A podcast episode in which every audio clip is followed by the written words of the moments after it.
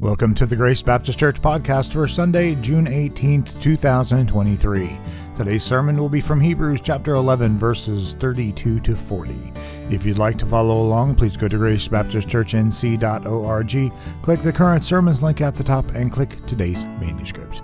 Welcome to Grace Baptist Church. Go ahead and turn your Bibles to Hebrews chapter eleven.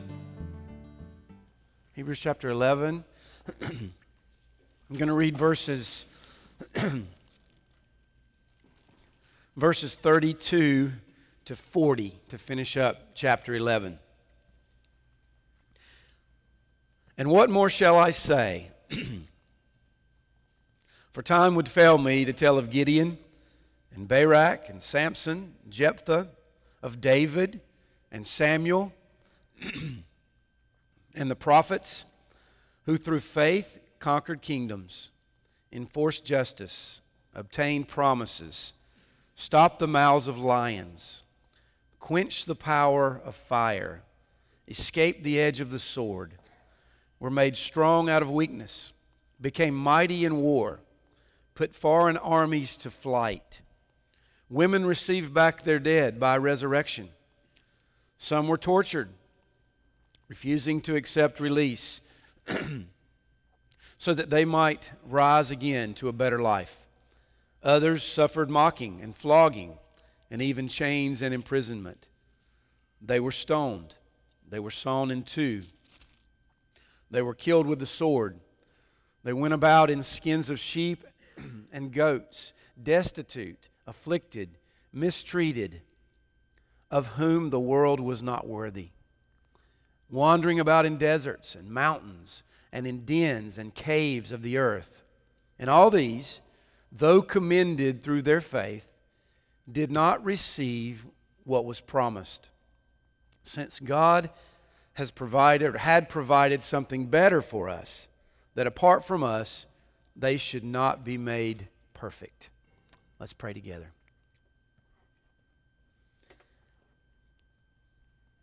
Our Heavenly Father, we come before you this morning again with just praise and gratefulness in our hearts and thanksgiving. You've given us another day, and your mercies are new every morning, even as we've sung uh, about your gospel, about your goodness to us in Christ. We just come this morning and, and we gather as your people, as the church here, um, meeting in, in the Y M C A, and we are so grateful. Most of all, we are grateful for salvation in the Son, in the Lord Jesus Christ, in whom we stand. And Father, as we approach this text this morning about faith, and we and we summarize chapter eleven, and we just pray that you would you would just work in our hearts, give us eyes to see and ears to hear. I pray that Jesus would be lifted up. I pray that he would increase. I pray that that I that we would decrease. And as always, as I pray, that, Father, just work through your word. May you be the center of attention today, not me. Um, Father, I pray that you would just, again, use these words. We give you this time. We pray in Jesus' name. Amen. The sermon title this morning is just uh, not very creative, as I'm not very on my titles, just a summary of faith. And we come to the end of chapter eleven. And so if anyone is, anybody counting the sermons through through number eleven, can you take a guess how many, what number this is? This is number sixteen today through Hebrews chapter eleven. And it, what a blessing it has been for me, and hopefully for us, to delve more deeply into the lives of so many Old Testament saints. This, as Hebrews twelve will tell us, this great cloud of witnesses, all of whom God commended them for their faith. And the same principle stands today. God is pleased with faith. He's, he's pleased with the faith of his people. Faith is, is the most precious gift, for through it we receive the promises of God. We receive God himself through the person and work of Jesus Christ. We are united to Christ by faith, and by faith we are saved. Therefore, it's of utmost importance that we know and that we understand all that we can and all that the Bible teaches us about faith. So today, with that in mind, I have four parts to this sermon in order to summarize chapter eleven and, and move us on next week, Lord willing, to chapter twelve. So four parts that will serve as a summary. Here are the parts. I'm going to go ahead and give them to you. Part one, we're going to look at those who received, were the recipients of faith, the people that are involved. Number two, the achievements of faith, what they did, these exciting things there that we're going to see in these verses. Number three, the sustaining power of faith in God's people. And then very briefly at the end, the goal of faith. And so, with that in mind, let's get going with, with truth number one from this text. The recipients of faith. It's interesting that the author of Hebrews, after highlighting so many men and women in chapter eleven, that he also realizes, hey, it's time to move on here with the rest of this chapter. He says in verse thirty-two, "What more shall I say? For time would fail me." In other words, he's saying, I'm just giving you a few. There's so many more, and if I were to jump into all those, time would fail me. And so I'm following his example today by not preaching a sermon on the rest of those few people there in these verses, because time would maybe maybe fail me. So in, in verse thirty-two, though, the author mentions six specific people and the and then the prophets as a group of those who are examples of faith. He mentions individuals and groups of people, which include the judges. This is Gideon, and Barak, and Samson, and Jephthah, and then Samuel, who's transitioning. He's still a judge, but he's also a priest. So he mentions Samuel, the priest. He mentions David, who is a king. And then he mentions the prophets in general. And he mentions that, he says that all of these people were examples of faith. And so these Hebrews that he's writing to, all of your forefathers, think about all of what God has done in their lives. And all of these people are people of faith. And then in verse thirty-five, he mentions women. Particularly, I think, two women in the Old Testament who received their, their children. They were raised from the dead. This is referring to First Kings seventeen, with when Elijah prayed for the, the widow's son to be raised. And then Elisha prayed for the Gentile, the Shunammite woman, and also her son to be raised from the dead. And so in the we don't see in these texts scores of other folks that had faith. And so, thinking about the recipients of faith, okay? We sit here today, we are also recipients of faith.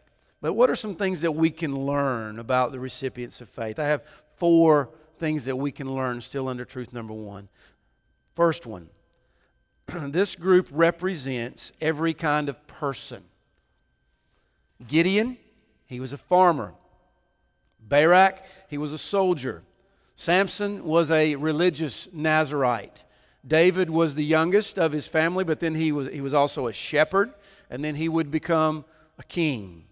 Samuel was a young man used by God greatly as a young man, and he would later lead Israel in their transition time there to the kings. Jephthah, he was an illegitimate child, and he mentions him, but God used him as a man of faith.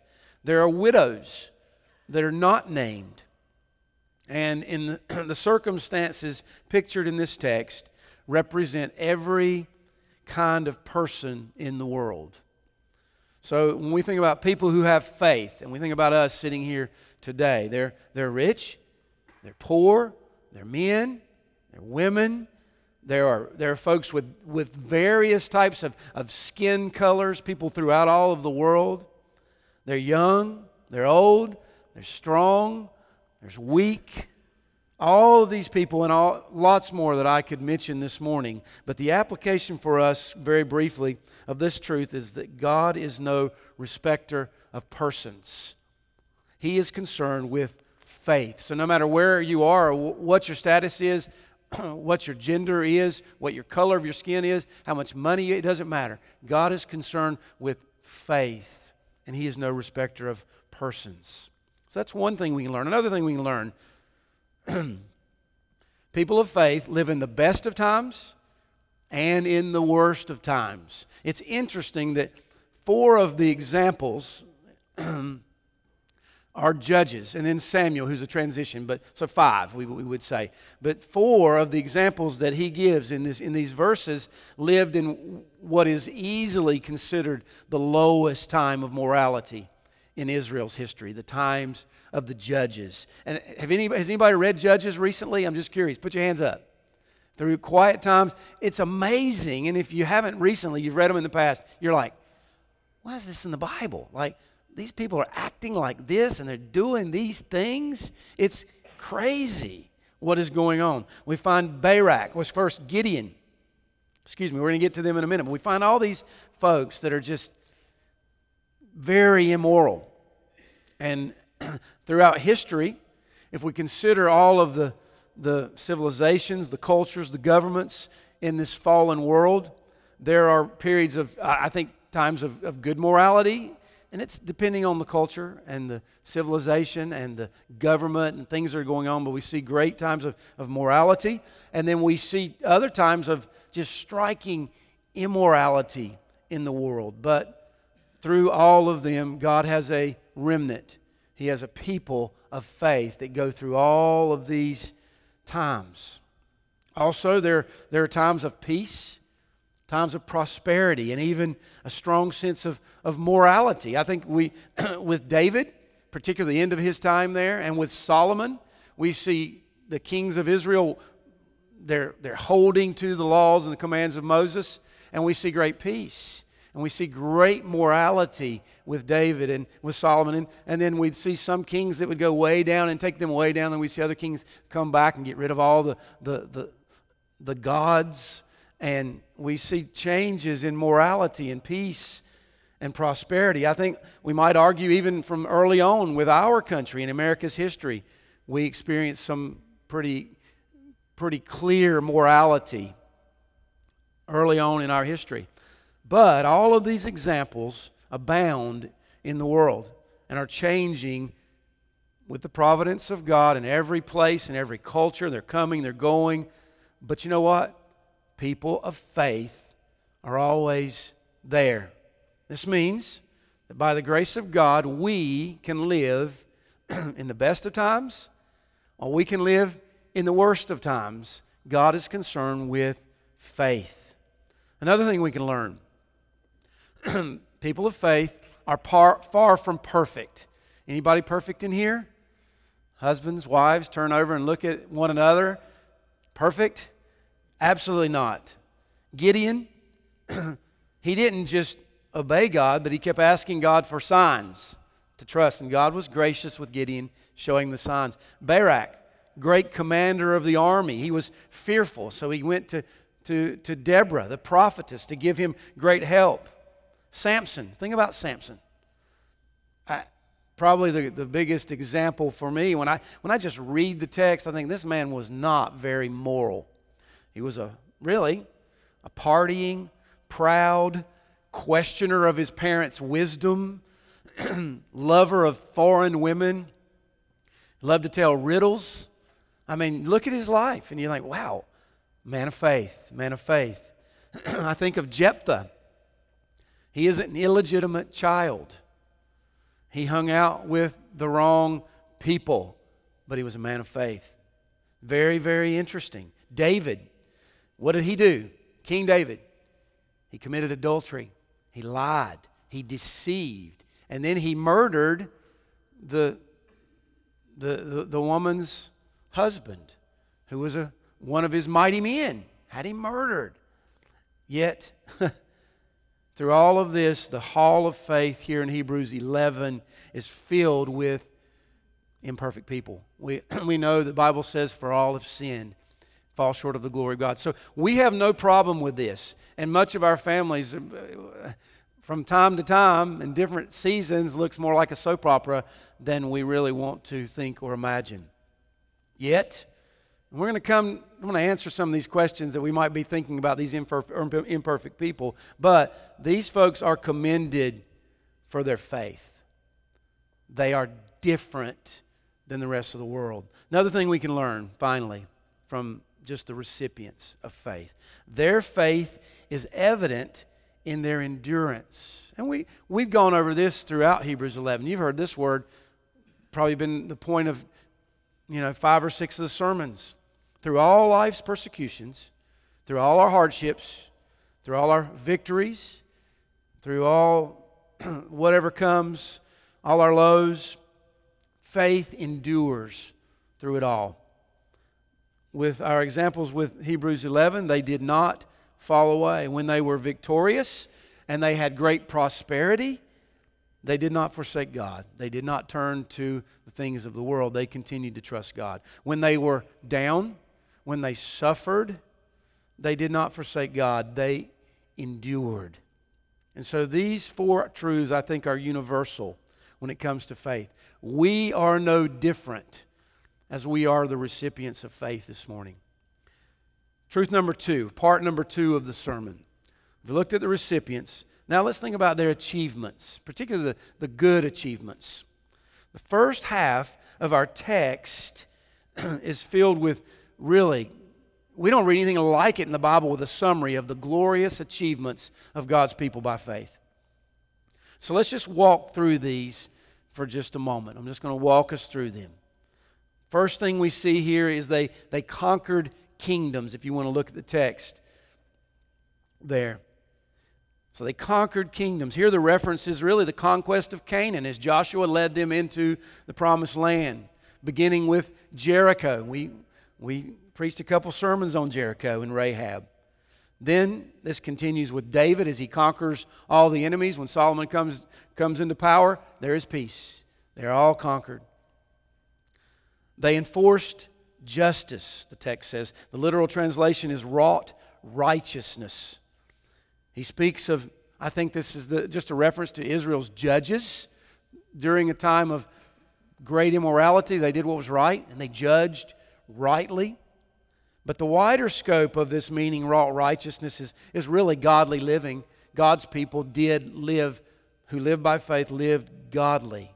And God's people of faith have always stood out as people of righteousness. righteousness. If you are a person of faith today, and you're going to work, and children, look up here at me. You're going to school. You're going to hang out with your friends. You're going to your, your places where you go, particularly to work. You should stand out. Over a period of time, people will know that person's different than the world. And we should know that. And that's what we see with people of faith. As we keep going through this, they obtained promises. We think about Gideon. God promised to give the Midianites in battle, promised to give them. We see tons of promises. God gave the land of Canaan to Joshua, to Israel. God gave the kingdom to David. And today, we will see later as the book of Hebrews, the point of book of, of book of Hebrews is God gave us His Son. They stopped the mouths of lions. One of my favorite stories. Daniel was thrown into the lion's den. Why? You could say about because of the way he acted, he didn't he didn't follow the king's commands to worship in, in their way, and he was thrown into the lion's den. Well, it's faith. He slept peacefully with the lions. They quenched the power of fire. Shadrach, Meshach, and Abednego. There they were thrown into the fiery furnace by faith. They said, they said, King, even if God does not save us physically, we will not bow down to you. Why would they do that? Faith. They, they escaped the edge of the sword. How many times did Saul throw his javelin at David and miss him? God was keeping David through all of this. How about Elijah? He ran after the great miracle and the fire coming down from heaven there on Mount Carmel. He ran away because Jezebel, Jezebel said, I'm going to kill you. He ran away and he, he escaped the edge of the sword. Then the text continues. They were made strong out of weakness. I think of Samson. At the end of his life, well, that's where you see his faith. Through it all, all of his immorality, at the end of his life, he has no eyes. They put him in the theater there in front of thousands, probably, we don't know, but they're there watching the, their great enemy. And what, what does he do? He prays and he pushes the pillars, the foundations, and they come down. They were made strong out of weakness, because who would have ever thought such a thing? Yet by faith, you know, we see these are the kinds of things that happen in, in all of these lives and happen in our lives as well. They became mighty in war, and they put foreign armies to flight. How many times in the Old Testament do we see Israel miraculously defeat their enemies? Over, God says, go up, you will take them. And they're not supposed to take them. How many times is their army smaller or not as good or not as powerful, yet they take their enemies? It's by faith. The final achievement here is, is probably the greatest of all. We see, we see two widows, particularly in the Old Testament, receiving back the dead by resurrection. I mean, the greatest enemy, death, is defeated here in the Old Testament, which is just a picture of the resurrection of Christ and our resurrection as well in Christ. So when I think about all these things, and as we think about these big achievements, I have a big question. Here's the question. Think about the context of the book of Hebrews. My question is this: did the Hebrews experience such achievements? So when we come to them, and all these Hebrews back two thousand years ago are listening to this letter, and they read and get to this verses, did the Hebrews themselves there experience the, these things, these, achieve, these achievements? They did not. Not at all. At least not in the same sort.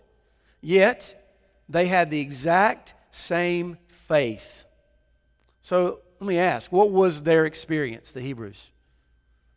Well, they had come to Christ, and so they went against Judaism, they went against the law of Moses, and, and I mean the, the ways of Moses and all the things that they were doing, the Pharisees and the Sadducees, in their religious traditions particularly. They were going against these things, and they were trusting in Christ. What was happening to them? Look over at chapter ten, look at verses thirty-two to thirty-four. He says, but remember, recall, former days, when after you were enlightened, you endured a hard struggle with sufferings, sometimes being publicly exposed to reproach and affliction, sometimes being partners, partners with those so treated. For you had compassion on those in prison.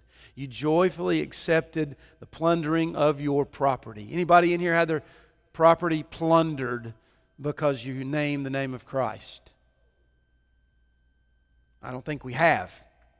There may be some, not at least not here, but it, brothers and sisters, it is happening all over the world, and it happened with them. And though their ancestors, that the, the writer of this letter is speaking about, their ancestors experienced these achievements, they did not. This is why in the next verses, speaking of faith, the next verses are going to speak about times of persecution, times of suffering, which we will get to in a moment. But I think the author is saying, as they're receiving this letter, and they're thinking about the faith of their fathers, the Old Testament saints, and they're looking at their lives, and they're trusting in Christ, and they're going, what's going on here? We're supposed to be having these things happen to us, and look at us. We're being persecuted. We are suffering. I think that's the reason that we see this. I think, I think the author is saying, you may think you also will achieve such things. But what if, in God's loving providence, you do not experience these things that we just mentioned? Maybe they were thinking, well, since this is not our experience, do we even have faith? He is saying, as, as we're going to see in the next verses, that their faith will be displayed in different ways than what you what we just read about, particularly through suffering. So with that in mind, I have just a, a few applications. First application for us. There is nothing of any kind that can be overcome when a person has faith. Jesus says, faith, your faith, it has overcome, because I have overcome the world. Faith will conquer everything. There will be nothing left. There's nothing too hard for God, and God will accomplish all of His purposes through His people of faith. Now, this is the way that God has designed faith, whether it's here and up, or whether it's down, through suffering, and through anxieties, and through depressions, and through the sicknesses, and through all of these things that happen to us in this evil world, and, and the persecutions and the sufferings for naming the name of Christ, God will receive the glory, because we're going to act differently than the world, and we're going to keep going. Another application. Faith is the same through both great achievements and when these achievements are lacking. So when we think about just in our culture, what does this say about the health and the wealth, prosperity movement? When we when we listen to so many, if you want to go on the T V and the radio and, and, and places and read, you know, this is your best life, and God will bless you with all of these physical things, with prosperity and with health. What does it say about such things? If in God's providence, that is not our lot here at Ground. I mean, it's it, it's it, it's a great mystery, because God gives and God takes away. But what does it say about some folks that believe that we lack faith when we pray for someone to heal or to raise someone from the dead, and then God does not do that? God does not heal at that time. Now, I believe God heals. I believe we should pray. But when God does not heal, that doesn't mean, I know that verse says we lack faith. That's another text, another context altogether. But in reg- as regards faith, what does it mean for those who say, man, it's just gets you down. God, I don't have enough faith. We shouldn't do that. It is clear, I think, that the letters to the churches and the, and the Christians in the first century were written not to those who experience what we, we just read about in verses thirty-three to thirty-five, but instead what we see in verses thirty-six to thirty-eight. Now, when we think about the apostles, yes, they did great miracles, did they not? But what was their experience? Suffering. All of them, except for John, were were martyred, were they not? And then John probably had it worse. He wasn't martyred, because he, he was then he was exiled off to Patmos. All of them. The overwhelming message of Christ and the New Testament. We, if you just go read it, who were they written to? So I think the the, the application for us is this: those who desire to live godly in Christ Jesus will be persecuted. Second Timothy three twelve.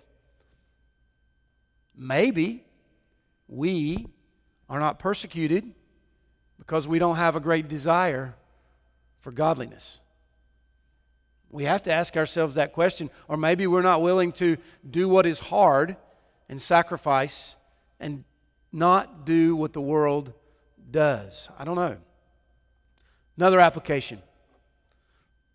There will be great achievements. I think the overwhelming message is written to those who suffer in the New Testament, those who are persecuted. But when we think of even the future, and the Bible speaks a lot about hope laid up in heaven, I think of Romans eight, verse eighteen.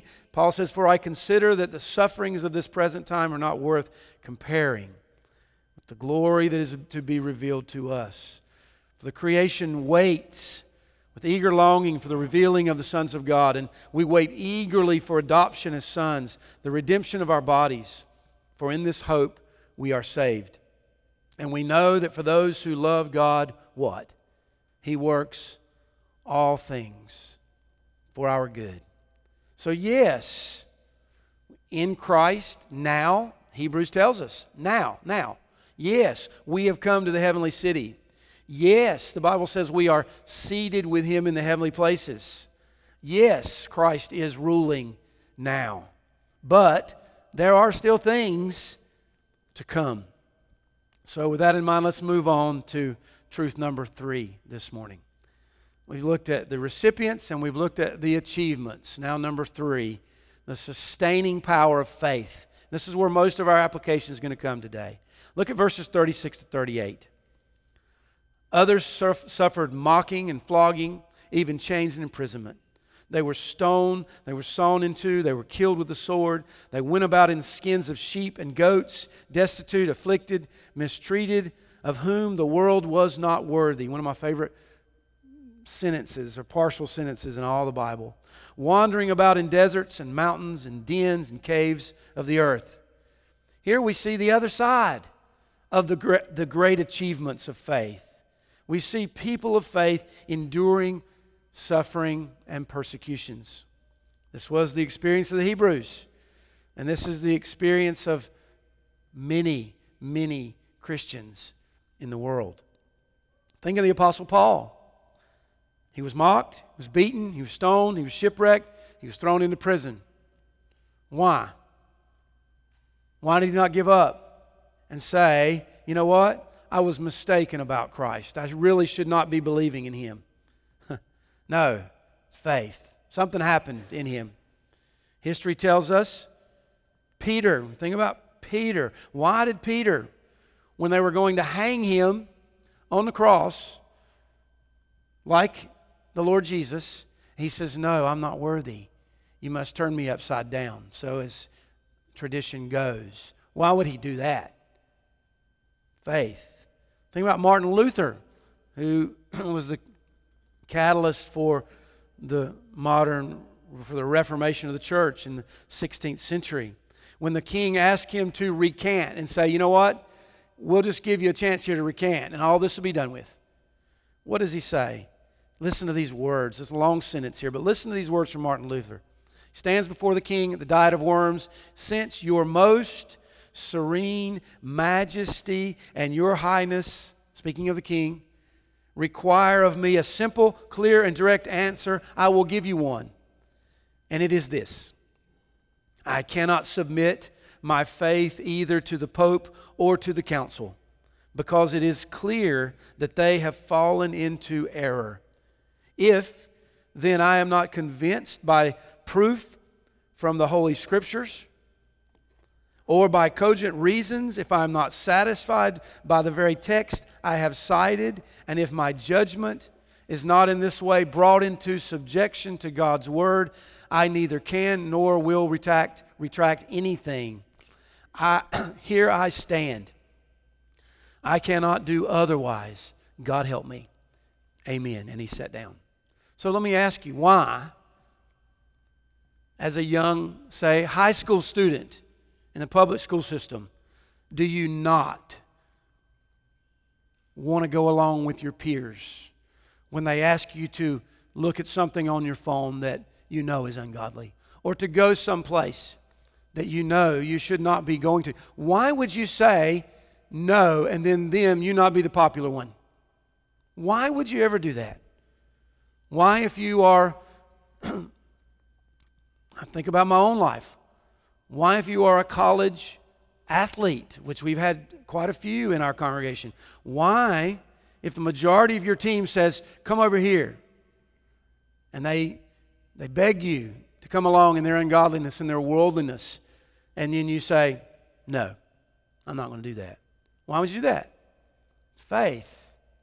Why? I mean, this week I know J B and, and, and Weston went to the abortion clinic, and I've been down there. Some of us have been down there before. What?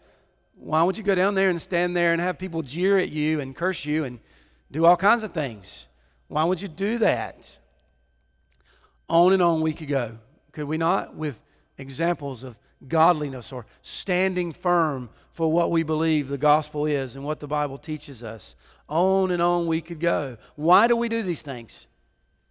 It is faith. Faith in the gospel of Jesus Christ. And so what is the gospel? Well, this is what faith believes. If you are a person of faith, here's what you believe. You believe in the incarnation, that God took on flesh. You believe that He lived thirty-three years as a sinless man. You believe that. You believe that then He laid down His life as a sacrifice for your sins, and that God accepted that sacrifice. You believe that. You believe that He rose again and that now He sits at the right hand of the Father. And by faith, you are united to Him and sit there with Him by and through the power of the Holy Spirit. This is what you believe. You believe He is coming again in glory. You believe in a better city, a heavenly city. Why do you believe these things? Why do you not do what the world says? Because of faith. This is the difference between us and the small group here in Landis and China Grove that meets at Grace Baptist and these small little churches all over the world. In some places, majority paganism. Can't think of all the countries that are just, just grossly Islamic. There they go. There they meet. Why would they do that? It's faith. Faith. So let me remind us. Faith is a gift. Ephesians two, eight, and nine. A gift from God. And so this faith that we receive is life. It is powerful. Powerful to eternal life. Powerful to new life. Powerful. Do you remember last week, those of you who were here and we listened to, to Brother Jimmy preach, preached on Nicodemus. He preached that God does something in the heart. Well, this is not faith. This is, I would say, pre-faith. This is regeneration. Faith then comes from the new birth. And the Bible says, unless you have been born again, you will not see the kingdom of heaven. So this, just at my house, we've got this nice place to sit. We go out. Kristen's got it looking all nice. And we've got lots of folks in. Si's in, Cave's in. Everybody's in. Seems like Mark's in, Trish is in. So we're all sitting out there. Well, we got lice, flowers hanging everywhere. Well, one of our fla- flowers is a fern. It's not a flower. It's a, it's a green plant, okay? It's a fern. Anybody got ferns? No, we like them so much because we got to water, water them all the time. And they're just going to go brown at some point. But we like ferns. Well, you know who else likes ferns better than we do? Birds. Mama, you're in the back. You got bir- four birds in your fern. Well, we've got one bird in our fern. But you know what that bird does? When the mama goes away, it just sits there. But when the mama comes back, what does it do? It just, oh, you ever seen a bird open its mouth? Well, this is this is what happens when the new birth comes. Faith opens up the mouth. Faith receives what the mama bird gives, which faith receives God's promises. And so this is my experience. I, as I look back to my time at Appalachian, became a believer there and made great decisions. But it, it was not something that, that came from me. It came from God. Regeneration, new birth, and faith. This is why I made the, the changes that I made in my lifestyle. You, those of you who knew me back then know the huge changes. Some of us who are Christians, I don't presume that everyone is Christians here today, but those of us who are Christians know exactly what I'm talking about. Because before you became a Christian, where was the power to live? Where was the desire to live godly? It was just works, just going through the motions.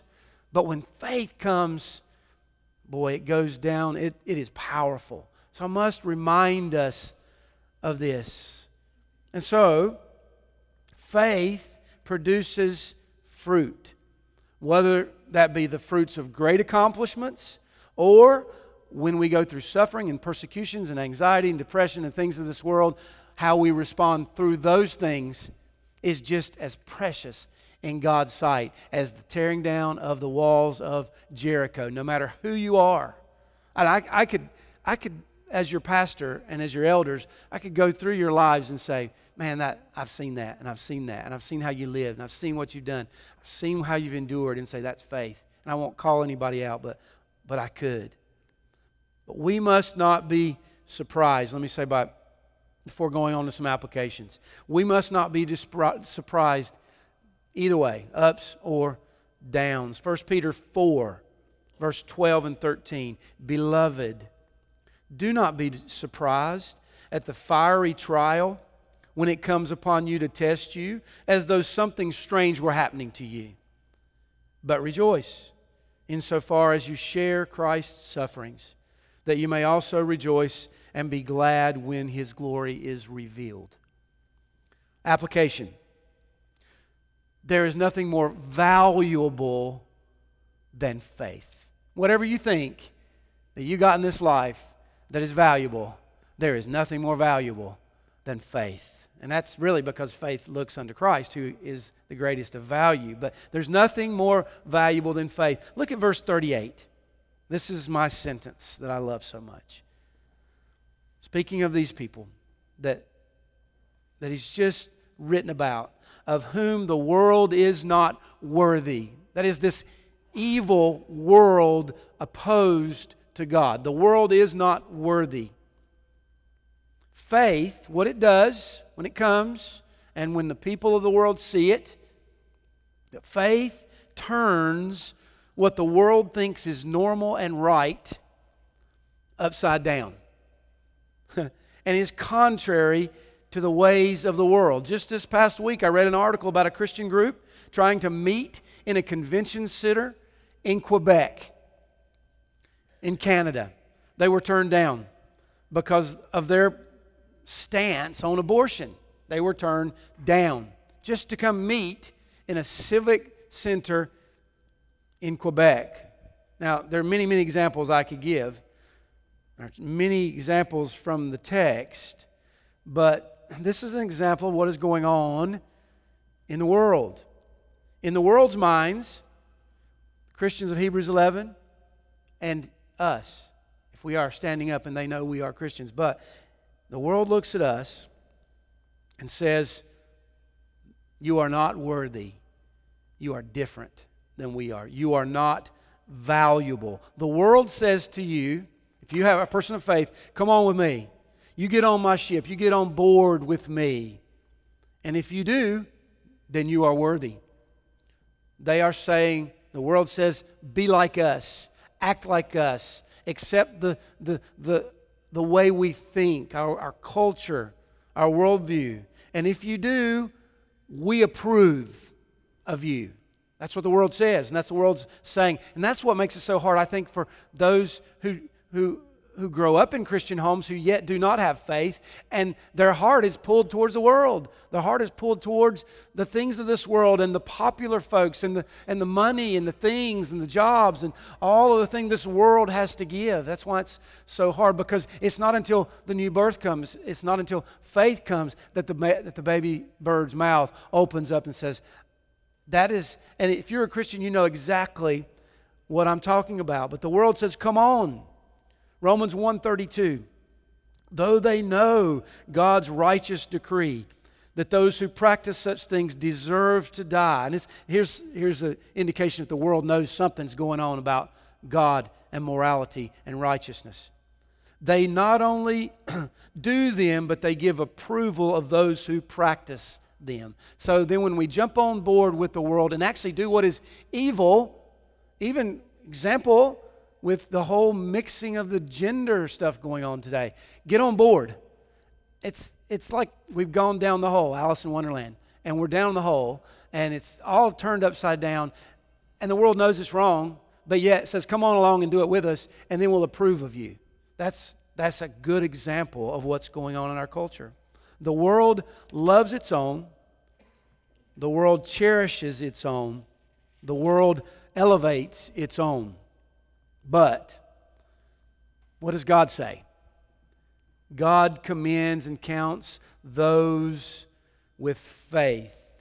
What does it say here? Those who were mocked, those who were flogged, those who were in chains and imprisonment, those that were sawn in two, those who were killed with a sword, those who went about in skins of, of sheep and goats and destitute and afflicted. Of those, God says, your faith, I commend it. And it is, it is you are valuable. I would argue that the one that one sufferer with faith is more worthy than the entire world. One person. And who is our example? It is the Lord Jesus Christ. Number one example when you read the Bible. He did everything right according to God's way. And not did he only do them right, he loved in his heart when he did them right. And that's our problem, because we do right, we do what's right, and we come to church, we do what's right. But in our hearts, we, we don't love, and we don't do what's right. And so our affections are mixed. but such is faith. But our, our example is the Lord Jesus Christ. Isaiah fifty-three, three. He was despised and rejected by men, a man of sorrows, acquainted with grief, and as one from whom men hide their faces. He was despised, and we esteemed him not. A couple applications before closing the sermon out today, but application. Faith displays the great worth of the glory of God. God, He is the one that orchestrates in His providence everything that's come your way. Persecutions, weaknesses, sicknesses, anxieties, depressions, whatever it is and how good or how bad they may come, God allows them in His providence. Why? So that when we come through them by faith, particularly one day, but even now, who gets the glory? They say, how do, how, how do you make it when I don't see how you can, you can stand when you've gone through so much suffering? How can you do that? Well, the only thing we can do is say, because of the faith I have in God, His Son, the Lord Jesus Christ. So I would urge you this morning as a pastor, no matter what is going on, to come to God by faith as the good Father and give Him the glory for the good and the bad. Another application. Both great achievements and the sustaining power of faith in suffering and persecutions are the same. I already mentioned this. There's no difference.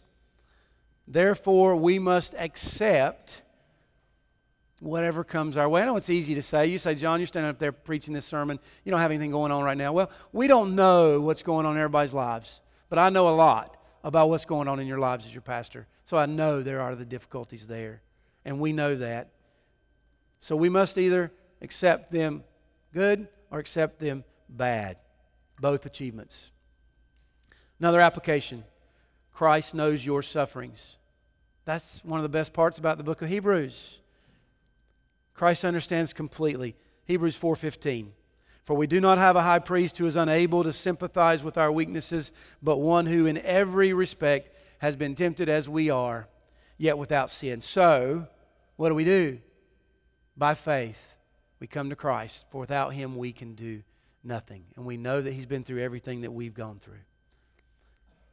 Final truth this morning, the goal of faith. We've seen the, the, the, the people, the recipients, we've seen just the achievements, and then how faith sustains us. Now finally, the goal. The answer is obvious. What is the goal of faith? Well, it is always the same. God and His promises. That's what Hebrews eleven is all about. Faith does not look to the things of this world, but to God and His promises. The examples of chapter eleven, they received, when we think about them, Hebrews eleven, those folks in, their, in our examples, they received some promises, okay? But they were still looking to God to, to, for God to fulfill His promises. But they had not received yet, the Old Testament saints, they had not received yet the great promise of Christ and His Son, in whom they would be saved. Now, in the Old Testament, they were saved by faith as they looked forward to God fulfilling His promise, particularly in Christ, in whom all of God's promises are found. And it's absolutely amazing when we think about the people in this in our in our examples here in Hebrews eleven that uh, they believe, yet they didn't have the promises, they didn't have Christ yet. We have Christ, and we tend to have many of the same issues and problems that, that they have. But it's absolutely amazing that their, their faith was the same as ours. God commended their faith. Look at verses thirty-nine and forty. And all these, though commended through their faith, did not receive what was promised, since God had provided something better for us, that apart from us they should not be made perfect. The last part of this verse brings us, us today, sitting here at Grace Baptist, into the equation with those of the Old Testament and the New Testament together. It says, they were made perfect with us. Now there's a lot here, and I'm not going to say a lot because the book of Hebrews, we preached on it a lot about being made perfect and the, the rest that comes in Christ. But really what he's saying is that all of us are saved. They look forward, we look back by faith in who? Christ. We find our rest, we find our perfection in Him. And so in both cases, the goal of faith is Christ. His person, who He is, God in the flesh, His work, what He came to do to lay down His life as a sacrifice for sin. So faith is given by God to look unto Christ and be saved. So as we bring chapter eleven to an end, I hope we can all say, I hope that we can say, I know what faith is. I know what faith looks like. And so when I step back and I try to take in all of what faith is in chapter eleven, I think it may be summarized easily by thinking about faith from two perspectives. To sum this up this morning and to sum up chapter eleven. Here's the first perspective about faith to summarize it. We know what faith looks like. We got it. It's full of action, both in the good and in the bad times. James, book of James says this, if faith does not have good works, faith is what? Dead. There's our application. We know what it looks like. Here's our example. This is what we've seen in these examples. Faith does what is right. Faith perseveres. Faith continues, even when faith does, does not understand. Faith expects God to give help every day. Faith believes the promises of God and lives accordingly. Faith is evidenced by godliness in this life. We know what faith looks like, brothers and sisters. Beloved, we have no excuses. All we have to do is read the commands of Christ throughout the entire Bible. That's the first perspective to summarize it. We know what faith looks like. Second perspective. Faith comes from the heart. Faith is the powerful gift of God, which we've already looked at, that lives in the heart. So, what does faith do besides working? Faith loves God. Faith delights in Him. Which is also to say that faith delights in the Son, who is, if you've seen me, you've seen the Father. Jesus says, believe in God, believe also in me, John fourteen one. And this brings us back to the promise of God in the gospel. All God's promises are fulfilled in the Son. And this is really what this little book of Hebrews is all about. And yes, yes, there are more promises to come. We do wait the new heavens, the new earth. And yes, there are promises that we live by now that I haven't even talked about today, particularly that Christ says, as you go today, make disciples. But He says, all authority on heaven and earth has been given to me, and I will not leave you nor forsake you even to the end of the age. So with that in mind, I want to leave us with verses, our next verses for the next sermon next week. So look with me, and this is how we're finishing. Hebrews twelve, one and two. And this is, begins our great applications coming up in the book of Hebrews. Therefore, since we are surrounded by so great a cloud of witnesses, this is the ones we just spent sixteen sermons on, let us also lay aside every weight and sin which clings so closely.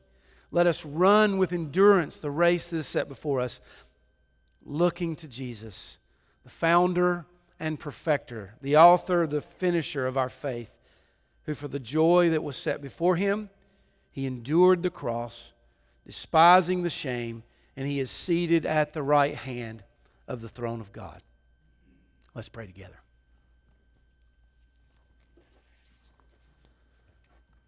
Heavenly Father, thank You again for this time. On this Father's Day, as we've gathered together again, Father, on this Sunday, just to sing and pray and hear from Your Word. I pray that Your Word today would not fall on any deaf ears, but that You would give me included great eyes of faith to see and ears of faith to hear Your Word to love you and to love your people and to love the people of this world. So, Father, we give you this time, we give you these words, and we give you this day. We pray in Jesus' name. Thank you for listening to the Grace Baptist Church podcast. You can listen to past sermons at podbean dot com. Search Grace Baptist Church, China Grove to find us. You can also find us on Apple Podcast. Search Grace Baptist Church, China Grove. You can also join us at the South Rowan Y M C A, nine fifty Kimball Road, China Grove, North Carolina. We meet on Sunday mornings at nine thirty for fellowship, and service starts at ten. Thank you for listening, and remember to be intentional in making disciples this week.